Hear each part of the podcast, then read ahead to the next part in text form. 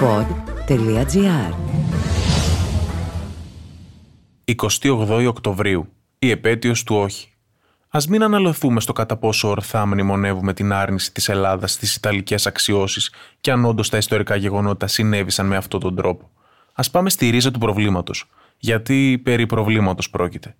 Αν ρωτήσεις μία τάξη δημοτικού τι συνέβη εκείνη τη μέρα και γιατί είναι αργία, μάλλον λίγα θα είναι τα παιδιά που θα απαντήσουν σωστά. Δεν τα αδικό καθόλου όμως.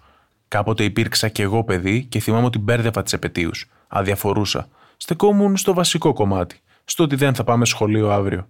Μεγαλώνοντας, συνειδητοποίησα πόσο λάθος είναι η προσέγγιση που γίνεται στα σχολεία όσον αφορά το κομμάτι της ιστορίας και συχνά απέδιδα πολλά από τα δεινά του κόσμου στην άγνοια της ιστορίας. Όπως έχει πει και ο Ισπανός φιλόσοφος George Σανταγιάννα, όποιος δεν θυμάται το παρελθόν του είναι καταδικασμένος να το ξαναζήσει. Δίνεται στα παιδιά ένα βιβλίο, κάποιες φορές κακογραμμένο, το οποίο καλούνται να αποστηθήσουν και να εξεταστούν στο τέλος του τριμήνου.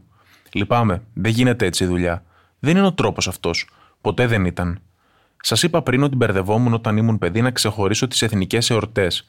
Ξέρετε τι ήταν αυτό που μου έδειξε το δρόμο; Το θέατρο. Οι σχολικές παραστάσεις στις οποίες συμμετείχαμε τους μαθητές μου. Μαθαίναμε την ιστορία αναβιώνοντας ιστορικά γεγονότα. Διαβάζαμε σενάρια και τα μαθαίναμε νεράκι, ενώ την ίδια ώρα δυσκολευόμασταν στην αποστήθηση. Βλέπαμε ιστορικές ταινίες, διαλεγμένες προσεκτικά και μετά μοιραζόμασταν τις απόψεις μας. Το θέατρο μας έδωσε τις απαντήσεις που ψάχναμε και οι καθηγητές μας έδειξαν το δρόμο μέσω της τέχνης. Συζητούν δύο παιδιά στο προάβλιο του σχολείου. Τι έχετε την επόμενη ώρα, ρωτάει ένα παιδί τον φίλο του. Σινεμά. Είδαμε την προηγούμενη εβδομάδα την Μικρά Αγγλία και σήμερα θα δούμε την τελευταία ταινία του Παντελή Βούλγαρη, το τελευταίο σημείωμα. Ο διάλογος που μόλις ακούσατε είναι φανταστικός. Βγαλμένος από έναν άλλο κόσμο που αφήνει την τέχνη να επιδράσει στο μυαλό του ανθρώπου και ειδικά στα παιδιά. Γιατί η τέχνη είναι το μικρό ξαδερφάκι της παιδείας. Και όταν βρίσκονται μαζί, κάνουν παπάδες.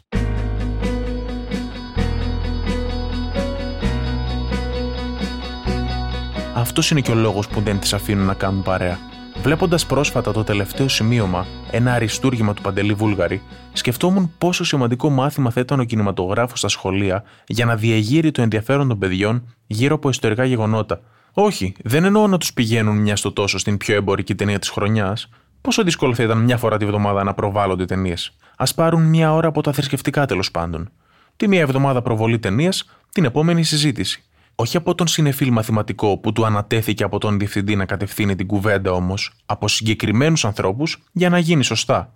Για παράδειγμα, το τελευταίο σημείωμα είναι μια εξαιρετικά ρεαλιστική αποτύπωση της ιστορικής πραγματικότητας. Οι σκηνές από το βράδυ πριν την εκτέλεση, πέρα από την ανατριχιαστική τους ατμόσφαιρα, σε οδηγούν να αναζητήσεις τι πραγματικά συνέβη την πρωτομαγιά του 44 στην Κεσαριανή.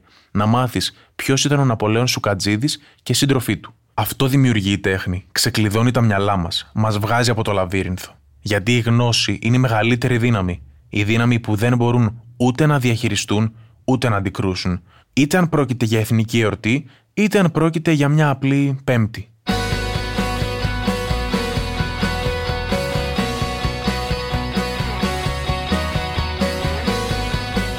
Ήταν το podcast «Τι φάση» σήμερα με τον Κωνσταντίνο Βρετό. Στους ήχους ο Μάριος Πλασκασοβίτης.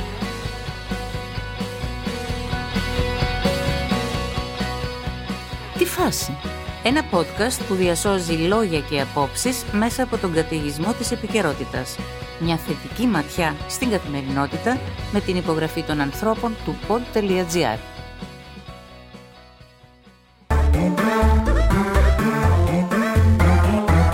pod.gr.